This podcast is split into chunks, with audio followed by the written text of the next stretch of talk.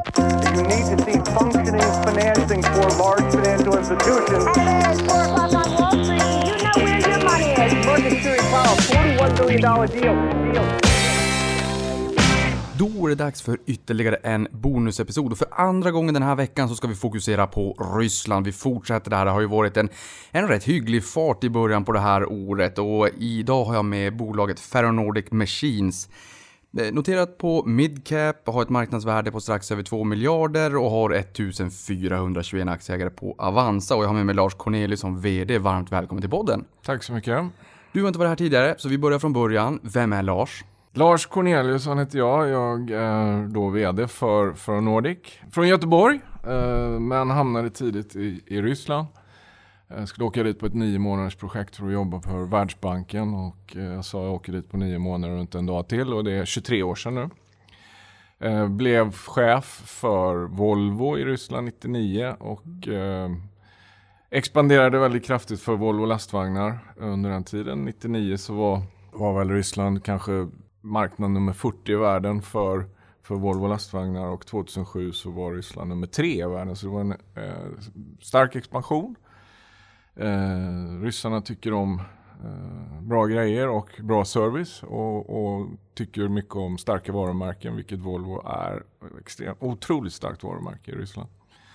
Och sedan 2011 är jag då eh, VD och eh, delägare i Ferronordic som då är distributör för Volvo CE, Volvo anläggningsmaskiner i Ryssland och i hela Ryssland.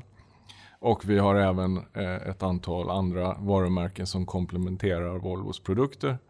Och vi är också då eh, eftermarknadsåterförsäljare för Volvo lastvagnar och Renault i vissa delar av Ryssland, inte i hela Ryssland.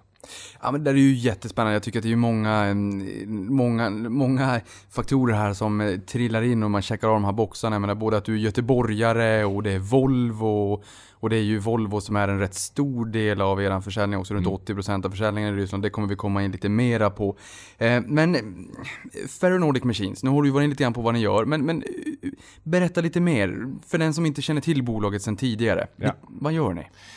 Ferronordic Machines är ett svenskt bolag med eh, verksamhet i Ryssland. Eh, det är viktigt att notera att vi är inte ett ryskt bolag med huvudkontor i, i Sverige. Eh, vi är då listade på, på Nasdaq som du sa och eh, vi följer eh, den uppförande koden som finns när det gäller att vara ett listat bolag. Vi följer även compliance-frågor som, som är naturligtvis en fråga som många ställer sig hur det fungerar i Ryssland. Vi har fullständig nolltolerans mot all form av korruption, vilket är en styrka i Ryssland att ha. Eh, vi startade bolaget med, att, eh, med en tanke att vi ska fokusera på eftermarknaden. Vår vision är att vara det ledande service och sales service och försäljningsbolaget i, i vår industri i Ryssland och inte tvärtom. Och, och för våra kunder då som, som köper eh, de här produkterna som är stora investeringar för kunderna och det viktigaste som vad vi ska göra är se till så att kunderna tjänar pengar, det vill säga de här maskinerna ska fungera när de ska fungera och vi, och vi har då ett eh, stort nätverk runt om i landet. Vi har eh, ungefär 80 anläggningar där vi, från var vi då servar och supporterar kunderna. Vi har över tusen anställda som ser till så att eh, våra kunder tjänar pengar på att använda eh, bra och högkvalitativa maskiner. Mm. Ja, men just det här med att du dels då är från Göteborg och, och Volvo och sådär. Har det varit någon eh, Finns det en stark koppling där till varför ni har så pass gott samarbete med, med Volvo i dagsläget i, i Ferronordic Machines? Jag menar, du, du känner ju ändå till organisationen och, och människorna bakom. Ja, det, kan, det, har det säkert. Jag, menar, jag, jag kommer ju som sagt var från Volvo-organisationen. Det är inte bara jag som gör det i, i Ferronordic. Och vi har ett väldigt gott samarbete med Volvo. Och eh, det är en naturlig del. Vi, vi är ju en, en partner till Volvo, en stor partner till Volvo som då hanterar hela Ryssland. Så det är klart att vi har en god relation med, med, med Volvo. Så det är alltså fler människor i Ferronordic Machines som, kom, som kommer eller har en relation till Volvo. Jag ser det som en styrka i det här fallet. Det är... Ja, det är det. Och det, till exempel vår kommersiella chef har jobbat för Volvo anläggningsmaskiner i Ryssland och i ett, i ett par andra länder också tidigare. Så att vi har eh, vi har en god relation, väldigt god relation. Mm. Just Volvo Construction Equipment, det är ju också en, ett sånt där affärsområde som ibland man pratar om, ska det avknoppas och särnoteras i Volvo och sådär. Eh, bara en sån där liten utsvävning här, men vad skulle kunna hända då ifall den skulle avknoppas? Skulle det vara positivt för er? Ja, vi ska, jag vet inte om man ska spekulera om det händer, men, men vi har ju naturligtvis funderat på om det skulle hända som det har skrivit så mycket om, hur skulle det påverka oss? Så jag tror jag tror i, i, i mångt och mycket så skulle inte det ha någon större påverkan på, på vår verksamhet. Vi, som sagt var, vi har eh, 80 anläggningar och 1000 personer anställda som, som supporterar och, och vi är idag eh, en ledande, en av de ledande dealers som Volvo har i världen. Och vi har eh, även i våran så att säga, industri, konkurrensmässigt så har vi ett väldigt starkt nätverk och en stark marknadsposition. Så att jag tror att eh, det skulle inte ha någon större påverkan på mm. oss. Innan vi går in på områdena i bolaget så vill jag bara liksom stanna lite grann kring den här frågan med korruption. För det är ju mm. något som jag tror att väldigt många tänker på när man hör Ryssland. Och ni säger att ni har nolltolerans. Eh, är det enkelt när ett bolag säger att man har nolltolerans att det inte ens finns på kartan för andra aktörer i Ryssland försöka, försöka liksom se till att det ska vara någon form av mutor etc. Alltså hur, hur, hur är det för ett svenskt bolag i Ryssland när man säger att det är nolltoleransförsök? Inte ens. Nej, som jag sa, det är en styrka för oss. Vi, vi, och vi, vi marknadsför det aktivt. Att vi, vi, vi, har, vi har skyltar och posters på alla våra anläggningar där, där vi säger att vi, vi ger inga mutor, vi tar ja. inga mutor. Och, och, man måste komma ihåg att för våra kunder, vår, de maskinerna som vi säljer och, så, och, och supporterar är ju kritiska för våra kunders lönsamhet. Eh, om de står still eller inte är avgörande om kunden tjänar pengar eller kunden inte tjänar pengar. Så att det är ett kritiskt eh, investeringsbeslut för kunden och, och i allra flesta fall så diskuterar vi med ägaren till våran kund. Och för honom är det en, en förtroendeskapande eh, sak att vi eh, deklamerar att vi inte betalar några mutor. Han är inte intresserad av att se några pengar försvinna från sitt bolag. Så att det, det är snarare en fördel. Eh, att, att vi är så tydliga med det. Det är snarare en fördel. Eh, jag, jag, brukar när bolag kommer till podden prata lite grann om de olika affärsområdena, om divisioner. Eh, I ert fall så tänker jag mig, och det här får du ju utveckla såklart, ni har ju nyförsäljning av maskiner, ni har eftermarknaden, marknaden, börsen brukar gilla eftermarknaden, speciellt om den är lönsam då. Mm. Konsulttjänster. Hur skulle du vilja dela upp områdena för att liksom utkristallisera för lyssnaren vilka, vilka olika områden ni har i, inom bolaget?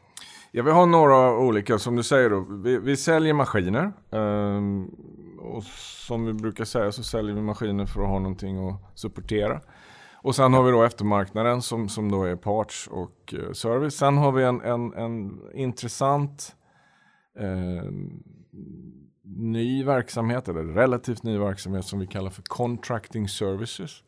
Som innebär att vi uh, tar över en del av kundens operation själva. Det är, framförallt handlar det mycket om, om gruvindustrin. Där vi då eh, istället för att sälja eh, maskiner eller, och, och reservdelar eller service till kunden så säljer vi en levererad kubikmeter. Och det innebär att vi då äger maskinerna själva. Vi har anställda operatörer som kör maskinerna och vi har ledning på plats eh, för att supportera kunden. Och det här är ofta handlar det om om ganska mogna kunder i, i gruvindustrin som har väldigt höga eh, krav på produktivitet och effektivitet och där vi då kan, kan eh, hjälpa till och, och lyfta deras egna effektivitet så de outsourcar en del av sin operation till oss. Då. Ja, men det här måste vi ju prata lite mer om. Just det, här är lite, lite nytt för er. Mm. Och jag menar, ta en koppargruva. Det tar ju en 7, 8, 9 år från beslut till att det står en färdig gruva är, Mm. är uppe i, liksom, i drift. Och jaha, så kommer en finanskris däremellan. Nu är det ganska ovanligt i och för sig att det kommer en, en gång vart 50 100 år kanske. En riktig sån där ut, utförslöpa. Men då står man ju med personal och det är ju ganska jobbigt att med, som, med cykliskt. Det är ju världsmarknadspriserna på, på metallerna fluktuerar och sådär. Eh, Det här känns ju ändå lite spännande om bolaget egentligen behöver mera resurser men inte vågar investera för man inte vet vart konjunkturen bär hän. Hur stor efterfrågan finns det på det här området och hur ser lönsamheten ut? Ja, än, än så länge så är det en ganska liten del av vår verksamhet. Eh, lönsamhet, jag menar, lönsamheten är, är god. Och, och, och det finns många fördelar för oss att göra det här. Det är inte, inte bara det att vi tar ytterligare en del av värdekedjan som vi de facto gör och som vi då ska ha en, en, en anständig marginal för att göra. Eh, och, men, men vi får dessutom naturligtvis också 100% penetration som det kallas då på eftermarknaden. Vi köper originala reservdelar av oss själva. Ni sliter hårdare på, på produkterna. Och vi, och vi använder de här produkterna eh, väldigt, väldigt hårt. Vi, vi, vi, eh, vi kör dem dygnet runt. Det, det, vi har operatörer som, vi har fyra operatörer per maskin. Och de, de, de flesta av de här ställena ligger i obygder som inte du vill vara i. Eh, och, och Mer obygd än Boden där jag kommer Ja, från. det, det, Boden är centralt i jämförelse. Eh, och eh, där är riktigt, riktigt tuffa förhållanden. Och vi då, de här operatörerna de fungerar som, de jobbar som sjömän eller oljeplattformsjobbare. De jobbar 30, ti- 30 dagar. Vi har två stycken på plats då som 12 timmar gånger 12 timmar eller plus 12 timmar och sen så åker de hem och vilar sig en månad och så kommer de tillbaka. Och vi, vi, vi kör de här maskinerna väldigt eh, effektivt. Eh, och, och många, många, de, de går mer eller mindre 21-22 timmar om dygnet. Och vad, vad det ger oss som organisation, som, som, som eh, konsult eller vad jag ska kalla det, till, till de andra kunderna är att vi lär ju oss väldigt, väldigt mycket av hur fungerar de här maskinerna i, i verkligheten, i olika förhållanden, i olika Ja. Eh, och, och, och den kunskapen kan vi sedan använda när vi då går till en annan kund som då har ett projekt någonstans och så kan vi faktiskt hjälpa honom väldigt väl och räkna på hur det, kom, hur det här kommer att se ut och hur mycket pengar han kommer att tjäna och vad han kommer att behöva eh, och vilken produktivitet han kommer att få. Så det finns många, många olika eh, positiva effekter av att göra det här. Men än så länge är det en ganska liten andel av vår försäljning. Ja, det låter ju ändå underbart i den bemärkelsen att på de vanliga traditionella kunderna, då står ni vid sidan kanske och konsulter och försöker förstå bolagets affär, vilket ni förmodligen ändå gör. Men här får ni ju liksom datan på riktigt och data är ju verkligen vår tids guld, att verkligen på riktigt förstå verksamheten och kunna vara än mera stöttande och rådgivande och kanske proaktiva också för vad kunderna behöver. För ni vet ju själva hur det är att vara verksamma. Ni, är, ni har ju det här området själv.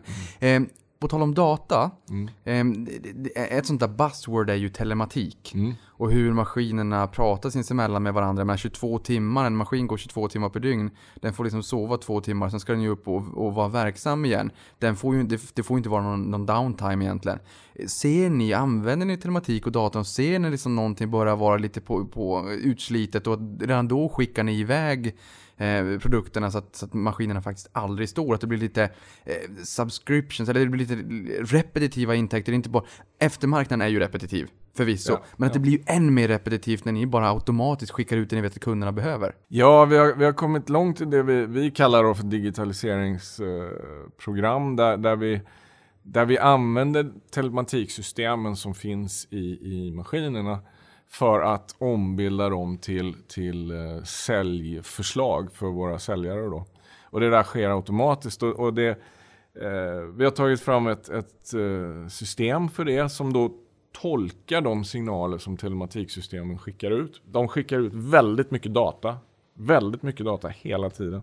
Och det handlar ju om att, att tolka den datan som kommer. Så att det, och, och sen göra någon, någon nytta med den datan till kunden. Ni behöver strukturera den och få insights. Ja, och, och, och kunna så att säga, tolka det så att det faktiskt blir en, en, en åtgärd som de, dels kunden behöver, kunden vill ha och, och som vi då eh, kan, kan ta betalt för. Och, och i slutändan förhoppningsvis leda till att maskinen, vi proaktivt eh, fixa till maskinen innan den går sönder. Och det är egentligen det, det det handlar om i slutändan. Och vi har kommit ganska långt, eller vi har kommit långt där vi har hållit på några år. Eh, och vi ser, vad vi såg nu här i Q4, eller, och andra halvan av i år skulle jag säga, att vi ser att, att vi får effekt av det här nu i i- i ökad eftermarknadsförsäljning. Kunderna är mottagliga för det. Det är ganska avancerade system. Du måste ha ingenjörer som förstår vad är det som händer när de här signalerna kommer ut. Och det är kanske inte alltid som vissa signaler ska leda till en åtgärd. Medan andra signaler som kommer i en viss sek- sekvens och frekvens ska leda till en åtgärd som faktiskt eh, kan leda då till att, att vi kan eh, åka till kunden och fixa en växellåda innan den rasar. Mm. På grund av att vi har eh, fått den informationen. Då.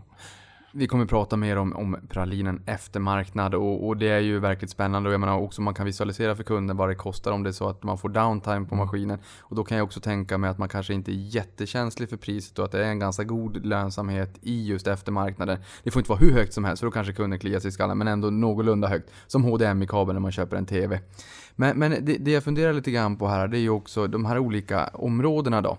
Eh, vart har vi bäst lönsamhet? Ny försäljning, eftermarknad, eh, den nya eh, contracting services och... Ja, alltså den traditionella dealerverksamheten, det är, det är ju inga hemligheter att, att eftermarknaden är, är lönsam. Eh, och eh, samtidigt så, så är, är, har vi inte, jag menar maskinförsäljningen är också, men vi ska tjäna pengar när vi säljer maskiner. Men, men eftermarknaden är, är lönsam och eh, naturligtvis contracting services i och med att vi vi tar ett steg ytterligare in i kundintegrationen är också eh, lön, mer, mer lönsam än vad maskinförsäljningen är. Så att vad som händer då med vår eh, resultaträkning är att vi får ju en, en, beroende på produktmixen och beroende på om vi säljer mer maskiner eller mer eftermarknad så, så ser våra bruttomarginaler annorlunda ut. Och det, det är ju som en, eh, det är en vanlig business, affärsmodell för, för en dealer. Och den här installerade parken som också borgar för mer eftermarknad kommer vi prata mer om. Men eh, eh, kunden här, är de liksom, har ni kontrakterat att de är förbundna att använda er för eftermarknad? Är det alltid OEM eller kan man gå mot liksom, att kunden kanske väljer någon, någon, någon form av eh, inferiöra eh, produkter så att säga? Ja, det, så är det ju. Vi, vi, ibland så lyckas vi kontraktera och det är till exempel när vi har ju contracting services så gör vi det. I andra fall så, så skriver vi då servicekontrakt eh, med full servicekontrakt som det heter då. Och då, har vi ju, då får vi ju eh, hela eftermarknaden och naturligtvis så, så, men vi måste ju bevisa för kunden att, att det är det han behöver och att han, han tjänar mer pengar på att använda oss och bara oss. Då. Och sen har vi naturligtvis som på alla marknader finns konkurrenter, det finns eh, piratdelar och icke-originaldelar och så vidare.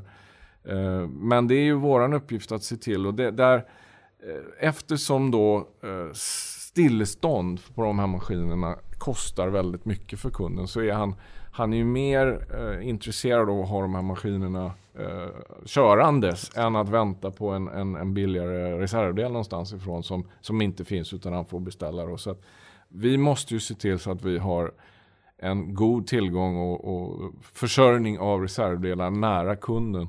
Och då finns det ingen anledning för honom att gå någon annanstans. Och, då kommer vi, och det är egentligen det som vi då eh, säger, det här är, det här är våran claim to fame, att vi ska vara duktiga på eftermarknaden, vi ska finnas nära kunden. Och, och är vi det så kommer vi att sälja mer nya maskiner. Mm. Ja, det är just det där spännande med telematiken också. När man, då vet man ju vad som behöver bytas när. Det vet ju faktiskt inte pirataktörerna. Eh, innan vi går vidare så måste jag bara snabbt fråga. Du sa att det är uptime på 21-22 timmar per dygn. Varför inte 24 om det är så att man jobbar skift? Vad gör de där sista två? Ja, de måste, operatören måste äta någonting. Okej, de byter inte av Och, varandra. och, sen, och sen så behöver man serva lite maskinen också. Det är väl de två. To- Toalett också, toalettbesök. Toa- Accep- accepteras. Så Nej, jag eh, tänker bara för lyssnarens skull. De, de funderar säkert Nej, på jag det. vet. Nej, men, men så är det. det. Och maskinen behöver ju underhållas under, under dygnet också. Men framförallt handlar det om att operatörerna ska äta lite. Det är den klassiska mat och, och mat och gå på toaletten. I, I vilka branscher finns era kunder? Ni har ju ändå ett, Mm. några olika, liksom, vilka branscher hittar vi dem i? Ja, det är ganska intressant för att om, om man tittar på den ryska ekonomin och de sektorer som driver ryska ekonomin så, som är, är, är gruvindustrin, det är skogsindustrin. Och Ryssland har ju allt av allt och är ett, två eller tre på alla, alla naturresurser som finns. Så vi tar gruvor, skog, eh, olja, gas eh, och den här typen av verksamheter. Så, så, så alla de sektorer som driver ryska ekonomin behöver egentligen sådana här gula maskiner. Det är, inte, det är liksom inte London city vi pratar om, utan det, det här är eh, råvarubaserad ekonomi som, som ska bygga. Och sen naturligtvis då eh, vägbyggnation och andra infrastrukturprojekt. Så vi har en väldigt bra känselspröt egentligen på den ryska ekonomin. För vi agerar i de sektorer som, som driver den ryska ekonomin. Och, och mining till gruvindustrin har ju mått bra. Och, och, både gruvindustrin och skogsindustrin har mått bra av den här krisen som kom 2014 när rubeln då devalverades väldigt eh, kraftigt. Eftersom de är exportörer och de har sina intäkter baserade i hårdvaluta. Medan en del, i alla fall, det mesta kostnaderna baserade i rubel. Så de har mått bra under den här perioden. Så att både skogsindustrin och gruvindustrin har växt som en andel av, av vår försäljning de senaste åren. Ja, det är jättespännande. Du är inte i London, det är inte New York, där har vi Yellow Cabs. VCE brukar ju vara, grävskoporna, de brukar ju vara gula de också. Så det är väl, de är gula. De är gula. nu har ju också i år, jag menar ryska marknaden har ju startat eh, fantastiskt bra. Ryska börsen var upp 17%, 22% i dollar. Sen här i natten till igår fick vi ju besked om att det finns risk för nya sanktioner, besked från Washington. Jag hade en Rysslandsförvaltare här igår, han var supertaggad och nya året, åh! Och så igår när, jag, när vi skulle podda så var han inte lika taggad. Ja. Eh, hur påverkar det här er? Ja, det, det, är klart det påverkar oss i den mån att, att det påverkar sentimentet i, i landet. Och, och, och, det har ju varit lite, åtminstone tidigare, svårt att få ordentlig finansiering för vissa projekt och investeringar som ska göras. Men sen ska vi komma ihåg att de här sanktionerna nu, de har hållit på i fem år. Och eh, ryssarna har lärt sig leva med dem på något, de är ganska, det gör de. de och det, det, det har kommit olika eh, etapper, etapper och, mm. och, och, vågor av de här sanktionerna. Och egentligen så, så, finns det det här hotet hela tiden och har funnits i fem år. Men, men samtidigt som, som vi då i våran business, vi, vi gör rekordkvartal på rekordkvartal trots att de här sanktionerna finns. Här man kunnat fråga sig vad hade, hur hade det sett ut om inte de sanktionerna hade funnits och förmodligen hade marknaden varit högre. Men samtidigt har Eh, en del sektorer i Ryssland har ju, har ju fått fördel av de här eh, sanktionerna. Till exempel jordbruksindustrin då, som har, har eh, blommat upp Eh, under det här sanktionskriget eller vad vi ska kalla det. Så det, det, är, det är aldrig bra med sanktioner men de har lärt sig leva med det. Men det där är ju lite spännande. Så vad, vad, eh, om, om vi tillåts drömma lite grann här och då får vi också vara tydliga med lyssnarna att vi, vi, du kan ju inte veta eller utfästa någon form av garantier. Men jag menar, någon kväll innan du har somnat har vi i alla fall tänkt på vad skulle hända ifall sanktionerna skulle rullas tillbaka. Nu vet vi ju inte ens om det händer eller när det händer. Men, men har du någon tanke om hur det skulle kunna tänkas påverka er? Ja, det, det, är klart att det skulle vara positivt. Men i, i, realiteten så ser vi inte att sanktionerna påverkar särskilt negativt i dagsläget. Det var lite alltså det, det påverkar sentimentet och när, när kunder ser att de inte riktigt vet vad som ska hända om tre månader. Det är inte första de gör är att springa och köpa en, en dumper. Men, men, men då sliter de hårdare på det de, redan har? Men de sliter hårdare på det de har och då får vi serva. Och eftersom de då fortsatt har, har, har haft arbete och, och alltså själva produktionen inte har stannat av utan det har funnits efterfrågan på deras produkter så har de då kommit tillbaka efterhand och köpt nya, nya produkter. För man kan inte köra den här dumpen hur länge som helst. Men däremot så är ju vår affärsmodell väldigt, väldigt tålig mot de händelserna när, när då marknaden för nymaskiner eh, går ner kraftigt på grund av vad det nu kan vara, oljepris eller sanktioner eller vad det nu är. Och, och, och, och i och med att kunderna kör de här maskinerna så måste vi serva dem ännu mer för att hålla dem vid liv. Och vi, vi tjänar då eh, bättre på eftermarknaden och vi kompenserar för tappet vi har på maskinförsäljningen. Så att, eh, som ett exempel då, när, mellan, eh, när, när, när oljepriset dök och den här eh, Ukraina-situationen startade 2014 så, så marknaden i 2015 jämfört med 2013 var ner med 83 procent. Oh i, för, ny, för nymaskinsförsäljningen, totalmarknaden. Och och vi um, tappade naturligtvis försäljning i omsättning. Men våran, våran uh, bottom line uh, ökade faktiskt. Herregud. Jag som gillar siffror vill dra mig till minnes att det var just 83% som den ryska börsen föll 98 också. Eh, på tal om siffror och 83%. Eh, innan vi tar oss vidare vill jag bara stanna lite grann vid eh, geografisk expansion. För det är mm. någonting ni pratar om nu senaste rapporten också. Och jag menar, jag, jag, kan, jag kan liksom inte släppa det här med, med, eh, med Göteborg och med Volvo. Att Volvo är så stor hos er. Eh, och att Volvo finns i andra marknader, Volvo VC. Jag ser ju möjligheterna. Ehm, och det gör ju såklart du också. Mm. Kazakstan till att börja med. Vad, vad, vad är det som är spännande med Kazakstan och hur stor, stor kan den marknaden bli och vad finns det för andra marknader i dina kikare? Eller i din kikare? Ja, vi, vi har ju sagt då att, att för Nordic, vi bildades då 2010 med målet att, att expandera över Ryssland och, och, och, sätta, sätta oss på kartan ordentligt på Ryssland. Nu har vi jobbat med det under, under ett antal år. Eh, och, och, tycker att vi har en bra footprint i Ryssland och vi känner oss mogna att, att ta nästa steg. Vi har sagt eh, tidigt att vi vill göra geografisk expansion när vi är mogna för det. Och det är ett naturligt första steg att, att gå till Kazakstan som då är en, en liknande marknad, hur, hur, strukturen på den ser ut. Det är gruvindustri, det är olja och gas etc. Eh, och det, det, är tullunion med, med Ryssland och man pratar samma språk. Så det, det, tycker vi är en ganska naturlig andel. Vi tror att, eh, att på sikt om, om några år så borde Kazakstan kunna eh, vara 15 procent kanske av, av eh, omsättningen vi har i, i Ryssland.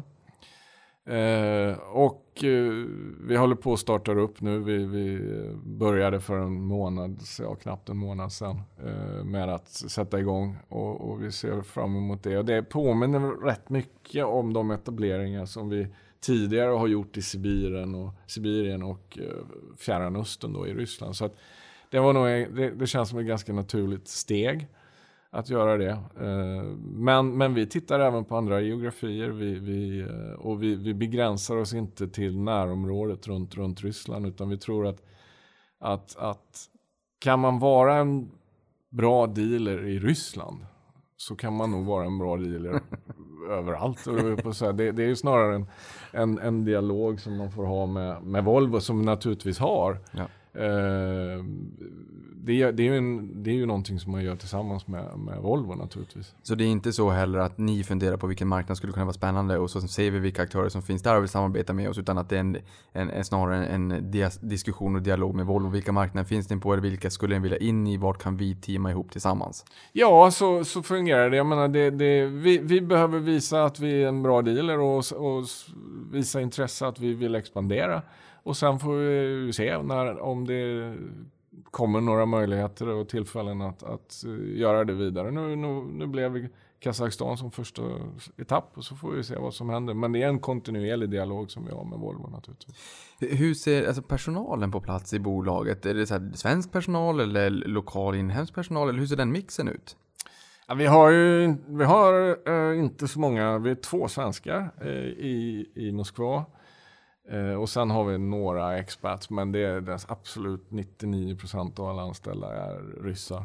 För det jag tänker på här, det är ju, ja men ta East Capital som exempel, de har varit i marknaden sedan 98 där någonstans, Carnegie Ryssland sen, som jag pratade med igår, också där kring. Du har varit i 23 år i Ryssland. Det som slår mig, det är så här att alla som jag pratar med i den här podden om Ryssland har varit i Ryssland under så lång tid. Krävs det för att vara framgångsrik i den marknaden som utlänning, som att vara VD på Fair Nordic Machines? Krävs det att du har varit i marknaden så länge, förstår de lokala skillnaderna, förstår klimat, näringslivet i Ryssland för att bli framgångsrik?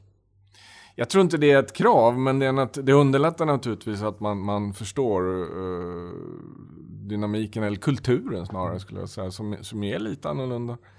Även om, om vi är nord, nordliga personer bägge två, så, eller bägge länderna. Men, men det, det underlättar nog att man har en, en, eh, en erfarenhet av att vara där. Och framförallt uh, underlättar det att prata språket. Det, det måste man kunna göra. Och du pratar också ryska alltså? Ja. Perfekt. Ni är ju återförsäljare av Volvo Construction Equipment och de är ju världstrea då globalt. Eh, sen har ni ju T-Rex Trucks, jag kanske inte uttalar dem rätt, Dresta, Rottne, eh, Mekaleki och då i hela Ryssland. Eh, varför väljer de här aktörerna att lägga ut nyförsäljningen och serviceaffären på en extern part som er? Ja, generellt sett så om vi börjar med vår huvudpartner Volvo, det är, Volvo CE, det är deras klart uttalade distributionsstrategi globalt. Att man, man vill ha, man vill ha eh, stora starka eh, partners, eh, in, oberoende partners som då tar hand om, om vissa områden. det finns, det finns dealers för Volvo som, som har verksamhet på fyra kontinenter för Volvo. Så att det, är den, det är den processen. Och, och, jag tror att, att eh, logiken är väl att, att Volvo är jätteduktiga på att eh, investera pengar i fabriker och produktutveckling och så vill man då ha privata eh, aktörer som, som har kundrelationen och den sense of urgency som det krävs att, att Vaknar klockan halv tre på natten för att fixa den här grävmaskinen som står till då. ja. ja, för det jag tänker på här och det som jag tror att kanske vissa av mina lyssnare också tänker på det är ju att 2017 senaste årsredovisningen som fanns, nu har ni släppt bokslutet här i, idag, eh, så utgjorde Volvo Construction Equipment 80% av den totala försäljningen, andra varumärken stod för 16 och sen har vi Contracting Services som vi pratade om det här nya då på 4%. Eh, spontant så tänker jag, hade det här varit ett fastighetsbolag hade haft en kund, ICA med 80 butiker, fine, det hade inte varit något problem. Men, men en hyresgäst med en enda fastighet, då hade man liksom skruvat lite grann på sig och blivit lite orolig. Eh, men i det här fallet så tolkar jag det på att risken kanske för att de här aktörerna backar ur och gör det här själv är ganska liten. Det här är Volvos uttalade strategi globalt för, för, för distributionen. Eh, men för den som ändå inför den här podden kanske har funderat mm. lite grann på, är inte där en risk? Vad brukar du svara på den klassiska frågan? Ja, alltså det, vad man svarar. Vi har byggt ett, ett, det starkaste nätverket i Ryssland och, och, och vi gör ett bra jobb. Uh, om, om någon skulle vilja så säga, ersätta det så, så, får man ju då bygga ett lika starkt nätverk eller, eller göra någonting annat åt det. Så att jag ser inte den det, det, är inte det jag ligger vaken om om nätterna. Nej, och just det här då med, med Construction Equipment, det starkaste varumärket i mm. Ryssland. Ehm, och största delen av er omsättning då. Och ehm, du har pratat lite grann om tidigare att de, de eh, mogna marknaderna har skiftat lite grann från att fokusera på inköpspris till totalkostnad. Mm. Inte bara som den här klassiska man har hört förut, jag vet inte om det stämmer då, men Scania hälften kanske man får på last, när man ställer lastbilen, andra hälften får man på eftermarknaden under en, en livscykel för en lastbil. Ehm, och att eh, man liksom tittar på kostnaden under hela livscykeln för maskinen. Du sa tidigare här, en dumper kan man inte köra hur länge som helst, men ju mer man nöter på den, ju mer eftermarknad blir det. Mm. Men att man även i Ryssland har börjat fokusera mer på totalkostnad snarare än bara inköpspris. Man är inte lika dumsnål om man så säger. Mm. Eh, det är jag som sa det, inte du. Eh, vad, vad, säger du på det? Nej men så är det och det är ju det enda sättet som vi kan sälja eh, maskinen på. Vi måste ju förklara för kunden att titta på hela totalkostnaden, livscykelkostnaden som vi kallar det.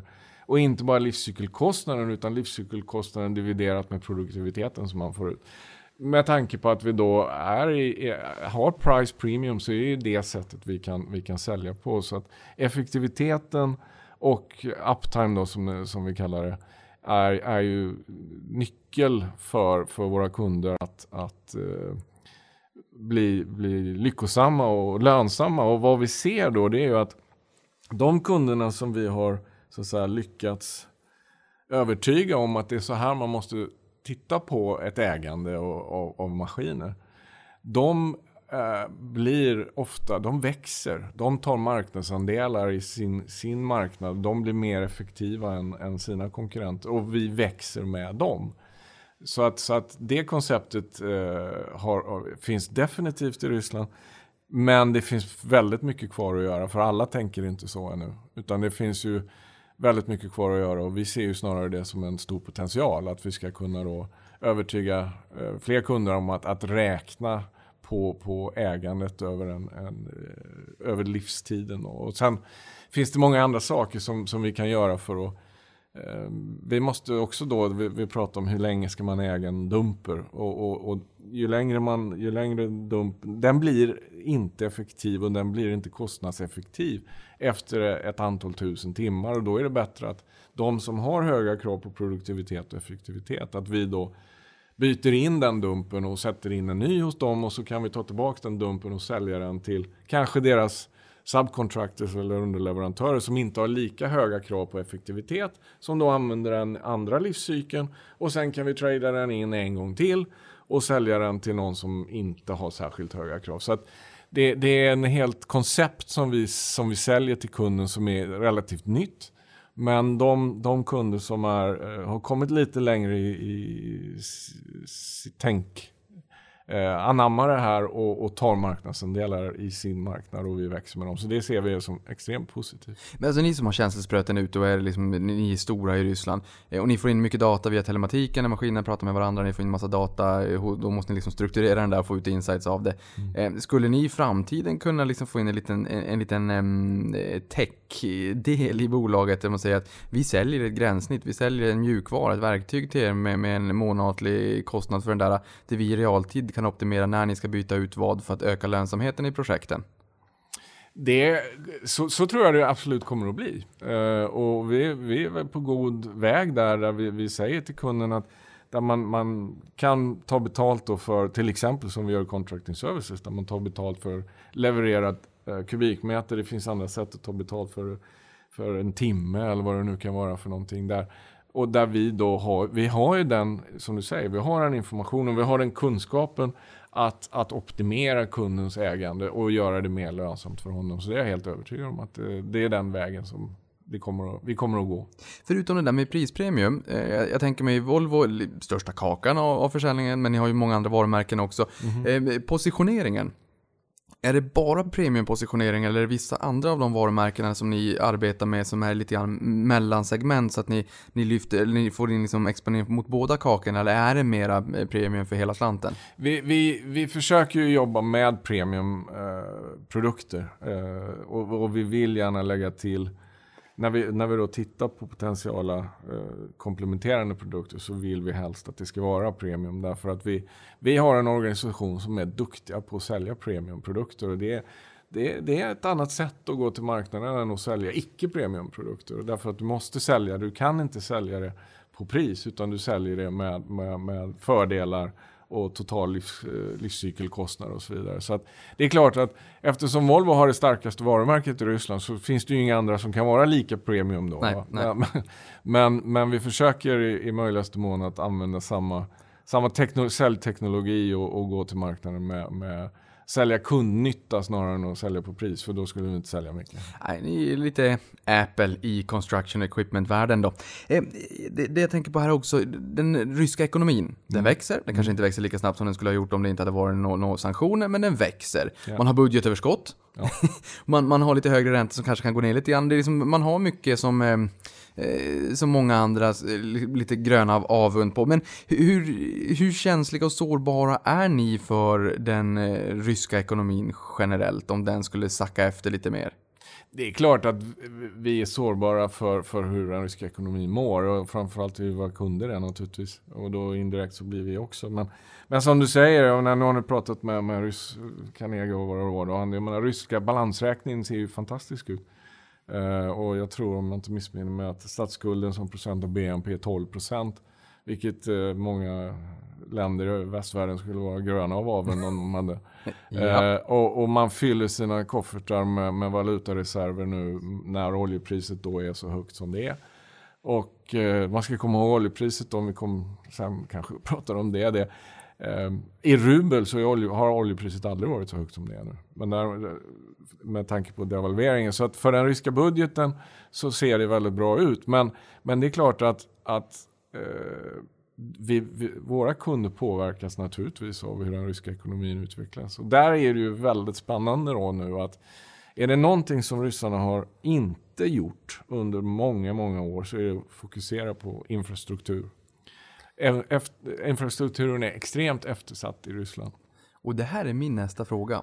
För min nästa fråga är att om man, om man går ner i er kundbas, i anatomin, alltså mm. inte era kunder utan slutkunden eller slutprojektet. Mm. Är det privata projekt eller är det statliga och infrastruktur och sådär? Hur ser den mixen ut? Vi har, vi har en, en stor, det är en mix av olika saker. Jag menar, är det, är det stora infrastrukturprojekt, vägbyggen, eh, järnvägsbyggen så är det ju ofta, in the end of the day, så är det staten som finansierar de här projekten. Medan då inom gruvindustrin och skogsindustrin är det privata investeringar mest. Oljeindustrin är ju lite blandad då med lite olika statliga och privata aktörer. Men, men vad som är intressant med infrastruktur är att, att nu äntligen efter många år så har då eh, man, man, man, bestämt sig helt enkelt för att fokusera på att investera i infrastruktur. Och då eh, finns det det som kallas för majdekreten. Som är en, en, det är en total eh, omvälvande eh, politisk vilja som inte har funnits förut. Från 0 till 10 på en skala? Ja, det är så. Och, och man, man då i det här nya eh, programmet för de närmsta åren som, som president då, som, så har eh, den omvalde presidenten bestämt sig att nu ska vi satsa på infrastruktur. Nu måste vi satsa på infrastruktur. För om, som du säger, Rysslands ekonomi går bra, men den skulle kunna gå bättre om man hade gjort de här infrastrukturinvesteringarna som då är som en trång sektor i, i, i landet. Och, och, kommer de infrastrukturinvesteringarna ut, man har avsatt nu 100 plus miljarder dollar för ett antal projekt ja. för, att, mm. för att implementera under de närmsta åren här. Och när det eh, kommer igång, då, då tror jag att det finns möjligheter för Ryssland att växa ytterligare eh, jämfört med vad man finns idag. Jag menar, det vet ju varenda land som har investerat i infrastruktur har ju gjort det för att, för att driva ekonomisk tillväxt. Då. Och det skulle naturligtvis ha en väldigt positiv påverkan på våra kunder och i slutändan på oss då också. Ja, det är klart, det har hänt ganska mycket i Sverige sedan industrialiseringen 1850 och järnvägen och sådär, även om vi behöver lite snabbtåg. Eh, du, du, pratade oljepriset tidigare. Har vi uttömt allt du vill säga om oljepriset och dess påverkan på er affär? Eller finns det något annat som du sitter på och vill eh, kommentera kring oljan? Nej, egentligen inte. Jag Nej. tror den, den påverkar ryska ekonomin och i och med det påverkar vår affär. Men den, återigen, den har aldrig varit så högt som den är nu i rubel. Nej. Och det är ju lite bra, för har man kostnader i rubel och sen så har man eh, råvaror som sätts på världsmarknadspriset och i dollar så kan det ju vara lite trevligt. En kommentar där, du nämnde också att inflationen är, är, har gått upp lite. Men å andra sidan, historiskt perspektiv har inflationen aldrig varit så låg som den är i Ryssland nu. Så att det, det, de förutsättningarna finns också då för allting är ju lite relativt då. Den är höga i, i västliga mått mätt men i, inte historiskt i Ryssland. Det gäller att ha perspektiv.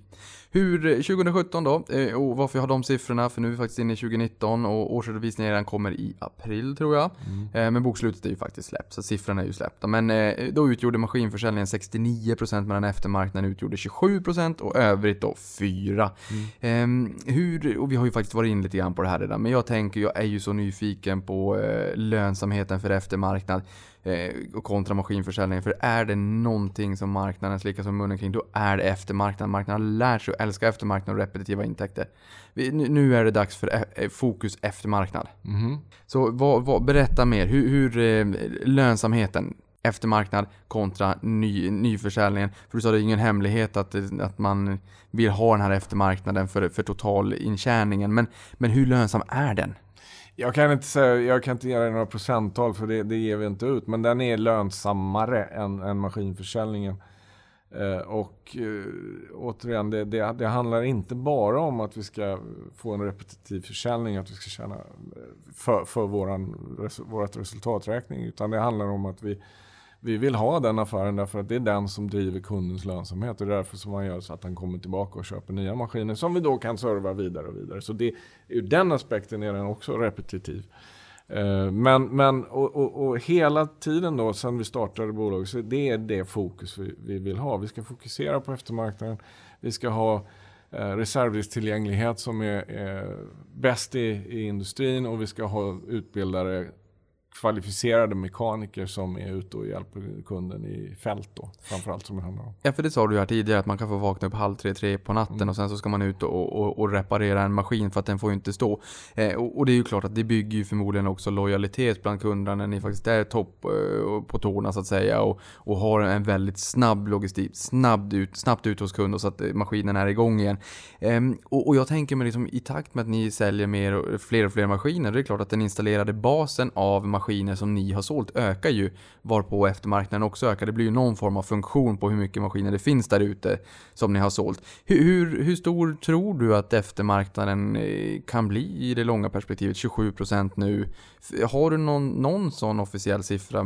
Nej, det finns, ingen, det finns inga officiella siffror. Man kan titta lite mer i, i om vi säger mognare marknader som har en lite mer stabil eh, marknadsutveckling. Där är, där är ofta andelen eftermarknaden något högre än vad vi har. Så det, det, vi ska kunna öka den andelen. Sen är det ju också en, en eh, effekt av hur, hur, hur mycket mer kommer vi att sälja maskiner. Och då måste man komma ihåg att om man tar, återigen då, 2011, 2012, 2013 och jämför med totalmarknaden som är nu så är nu är totalmarknaden bara hälften av vad den var då. Eh, sen har ju inte det påverkat vår, vår försäljning i den månen eftersom vi, vi har vår högsta försäljning någonsin nu. Då. Men, men det, det, på, det pekar ju på att det fin, kommer att finnas en fortsatt efterfrågan och att det här utbytesbehovet som finns i marknaden. De här maskinerna som köptes för ett antal år sedan, de behöver bytas ut. Och det finns, eftersom man inte gjorde det under de här åren när marknaden var så dålig så finns det här uppdämda behovet då. Som gör att, att förmodligen så kommer marknaden att logiskt sett då växa vidare. Åtminstone upp till de nivåerna som den var en gång i tiden. Nu tror inte vi att de nivåerna var något maxtal egentligen om man jämför med andra länder. Om man tittar på liknande ekonomier med liknande eh, struktur på, på ekonomin och så vidare. Så att, så att um, vi, vi kom, vår, vår um, uh, vi, vi ska försöka öka den andelen eftermarknad, men beroende på hur, hur nyförsäljningen går så, så, så kanske inte det kommer att ske inom närtid. Men å andra sidan så sätter vi in en bas då som vi kan serva framöver så det är bara positivt det också egentligen. Ja, det kanske också minskar risken framåt. Eh, I och med att den installerade basen ökar då kanske då rimligtvis bör det också kunna vara en kudde, inte minst i sämre tider. Ja. Eh, för ofta när det är den här typen av bolag så tänker man på liksom den konjunkturella risken och sådär. Men det är klart att eh, eftermarknaden borde ju vara lite grann av en krockkudde. Eh, och, och inte minst, du sa att det är ingen taknivå. Nej, det bör det ju rimligtvis kanske inte vara om det är så att eh, infrastrukturen är väldigt eftersatt. För då kommer man ju behöva era maskiner. Ja. Och slita på de som redan är befintliga då. Ni är ju eftermarknadsåterförsäljare för Volvo, Volvo och Renault Trucks i utvalda regioner. Eh, finns det en möjlighet att bli återförsäljare till övriga varumärken ni har och att ni breddar det till, till alla regioner? Vad är skillnaden med utvalda kontra allt, överallt? Ja, för, för Volvo C är vi då eh, den enda återförsäljaren i Ryssland. För Volvo lastvagnar är vi en del av deras återförsäljarnätverk. Och vi har utvecklat den affären under ett antal år. Och vi har för avsikt att, att fortsätta utveckla den affären. Men, men eh, och, och, och det finns synergier naturligtvis mellan, mellan att, att serva och Volvo anläggningsmaskiner med Volvo-motorer och serva Volvo lastvagnar med samma Volvo-motorer. Eh, och, och dessutom är det ofta samma kunder vi, vi pratar om här. Det är kunder som har en grävmaskin och så kan man ha en tipplastbil till exempel. Så det finns eh, all, all anledning att fortsätta den expansionen. Och just den här eftermarknaden nu, 27% då. Eh, vet du ungefär exakt vad eftermarknaden ligger på nu? För vi, nu är vi inne i 2019 så att säga. Jag tog ju 2017 Mm, senaste mm. årsredovisningen. Ha, har den ökat från den här nivån på 27%? Jag kan inte svara exakt på den siffran. Jag vet att i fjärde kvartalet, eftersom det var då våra starkaste kvartal, där maskinförsäljningen gick upp med 93 procent tror jag, så, så, så borde den ha gått ner något i fjärde kvartalet eftersom vi, eftermarknaden kan inte öka med, 20, med, med 93 procent på kvartal mot kvartal. Det låter rimligt. Men, men, men äh, just den här eftermarknaden, den, den bör ju vara, vi sa nyss att det kan vara en krockkudde. Den, bara för att stämma av det liksom så att säga, den måste ju vara betydligt, betydligt mindre volatil i er Ja. verksamhet. Ja. Absolut. Ehm, just det. Eh, någonting annat jag tycker är intressant är ju att Ryssland snarare sägs ligga i början eller kanske en bit in i konjunkturcykeln. Medan vi i väst och andra delar av världen är väldigt oroliga för vart i konjunkturcykeln är vi? vad är en normal cykel idag med negativa räntor och hit och dit och det, det, ekonomin och eh, det, det sjunger liksom på sista versen konjunkturen och nu, nu är det mörkt och nu ska börsen ner och hit och dit. Men i Ryssland säger man liksom att man, man liksom har tagit recession, recessionen här eh, för ett antal år sedan och haft det jobbigt och nu är långt, långt, långt mycket tidigare än vad resten av världen är. Hur ser du på det? Stämmer du in i det? Ja, jag tror alltså åt, åtminstone i de sektorer där vi verkar och som jag sa tidigare så verkar vi egentligen alla sektorer som driver den ryska ekonomin. Och, och eh, Ryssland har varit i en, en djup dal under, under ett antal år, 2014, 15, 16 och är, är, är på väg tillbaka. Eh, så att eh, jag tror jag håller med om det, att, att det är nog snarare början på på konjunkturen än någonting annat. Och, och framförallt om man då genomför de här infrastrukturinvesteringarna så borde det driva ytterligare tillväxt i ekonomin. Hur stor är sannolikheten att, att det här dekretet som du pratar om, att det, faktiskt blir så här och de här eh, 100 miljarder kronorna som, dollar som sattes av? Jag tror sannolikheten är väldigt hög. Uh, det, det, det, det, kommer att ske. Sen i vilken, vilken, vilken fart det kommer att inträffa, det vet jag inte. Men, men att det kommer att ske, det är jag ganska övertygad om. Vi kommer att prata om era siffror och tillväxten och lönsamheten och ni hade liksom det bästa kvartalet någonsin nu här i Q4. Mm. Eh, innan dess, vad är det som skulle kunna göra att vi kommer tillbaka till heydays? Jag menar 13 och 14, enhetsförsäljningen är typ hälften av vad det var då. Samtidigt som siffrorna är ju liksom, de rosar ju verkligen marknaden. Mm. Men det får ju en också att fundera lite grann på hur det hade sett ut om det hade varit heydays och, och är det just den här infrastruktursatsningar som teoretiskt sett, med, även med vart i konjunkturen vi befinner oss, som skulle kunna ta oss tillbaka till, till toppåren 13-14 och hur skulle det påverka? Ja, på lång sikt så tror jag att, att de flesta indikatorer pekar på att, att eh, vi ska tillbaka eh, och kanske över de, de nivåerna. Vi pratar om infrastrukturinvesteringar.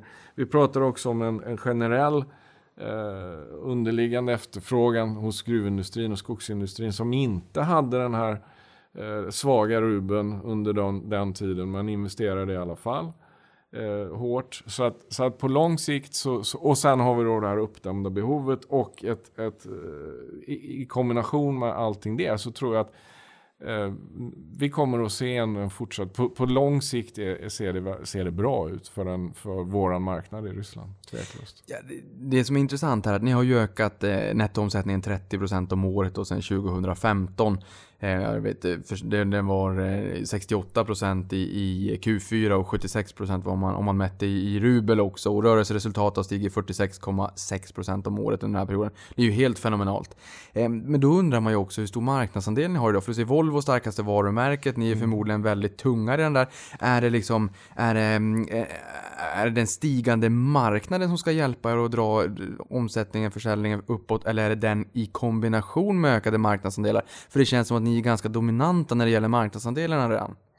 Ja, vi, jag kan inte påstå att vi är dominanta. Det, Ryssland är en väldigt öppen ekonomi och det, det finns alla, alla som producerar någon form av anläggningsmaskiner finns i Ryssland.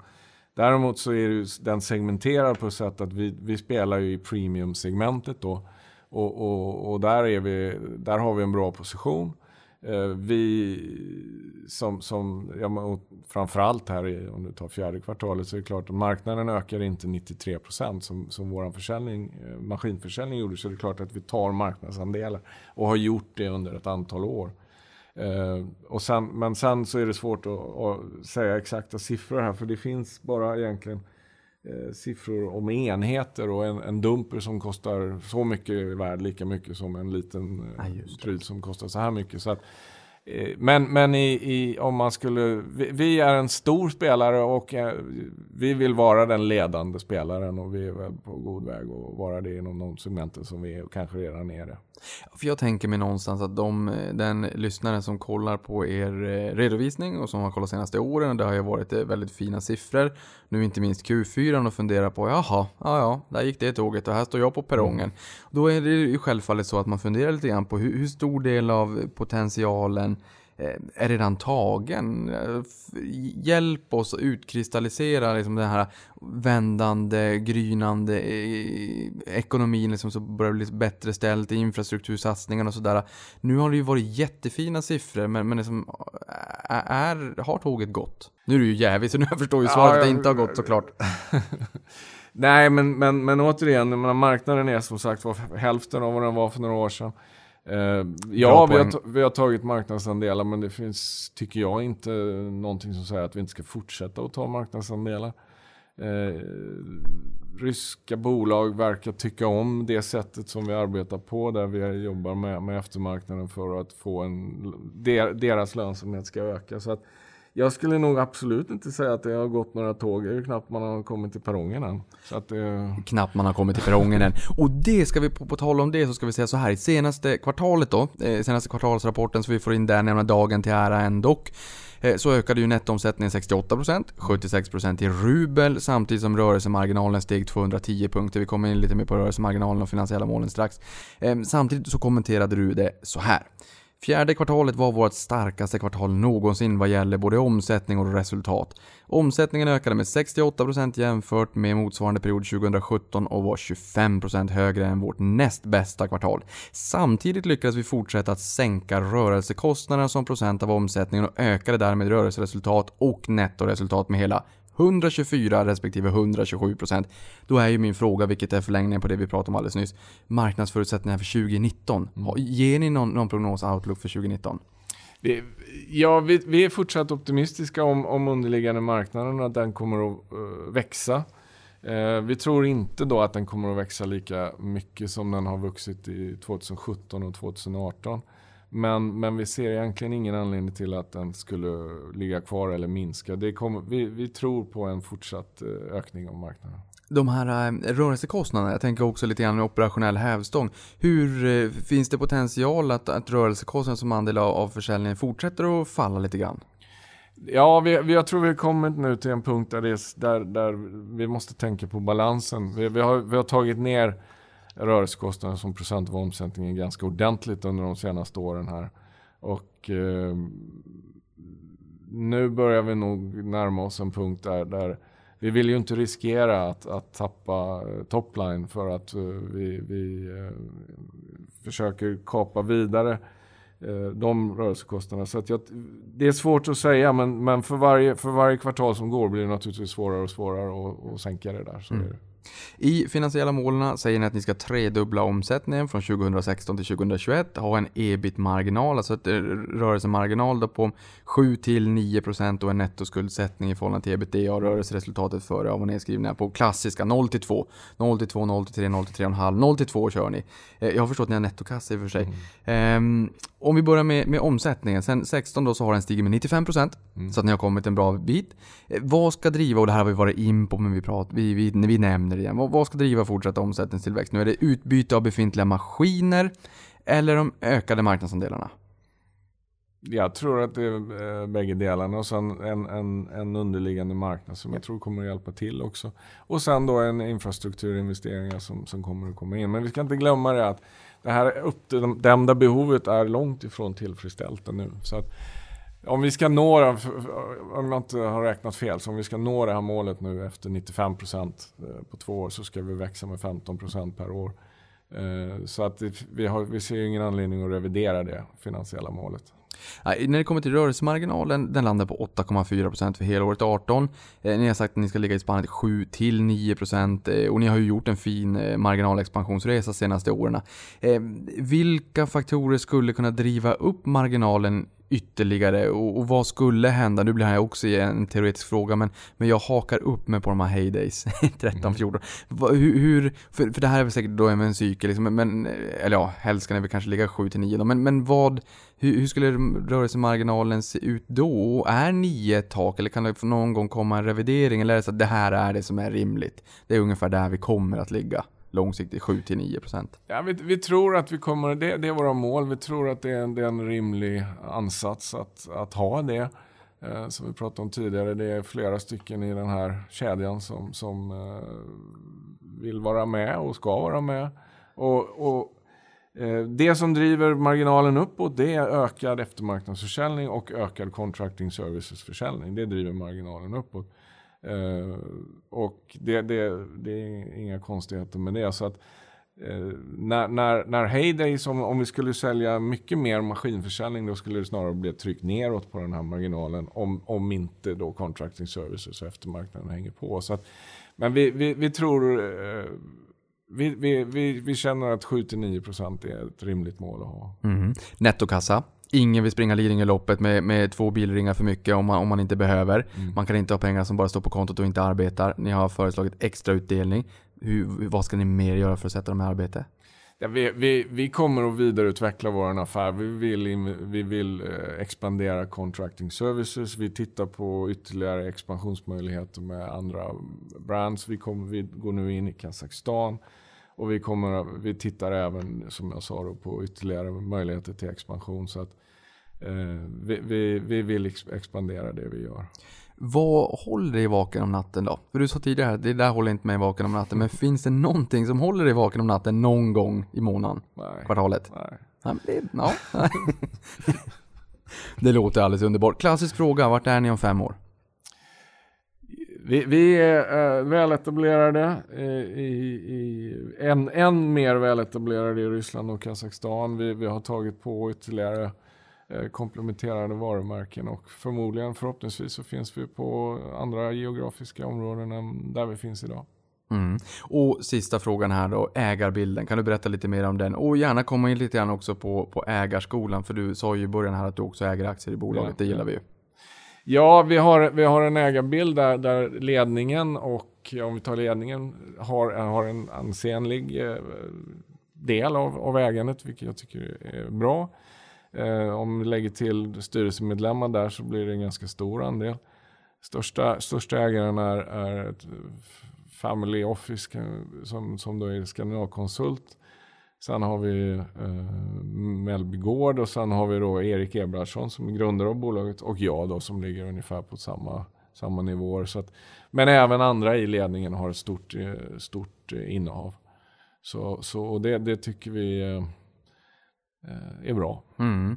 Ja, vet du vad Lars? Nu ska jag släppa dig vidare för att du är ju som sagt 23 år i Ryssland. Du ska få njuta av Sverige och den vistelse här och åka hem och njuta av Göteborg. Hoppas jag kanske att du också gör under din, när du faktiskt ändå är här. Jag vill säga stort tack för att du kom hit och berättade om Ferronordic Machines. Det har varit otroligt intressant. Tack så mycket.